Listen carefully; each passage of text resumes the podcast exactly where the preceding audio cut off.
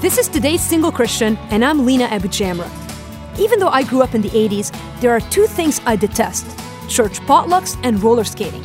They remind me of lame singles church activities where everyone stands around sipping badly singed coffee and hoping the person walking towards them doesn't stop and talk to them. Thank God for modern day cell phones that save us from unwanted conversations, right? The problem with stereotypes like the ones I just described is that they prevent us from enjoying the moment. Instead of living in our God given freedom, we put ourselves in a fortress with our overly picky, fear driven hedges. We've already made up our mind about what we're going to like and not like, and we won't even give God a chance to surprise us with joy. Whether it's a potluck or a skating rink, let's let go of our fears and look past the walls we've erected to a world that's waiting for us. For more information on singleness, visit todaysinglechristian.com.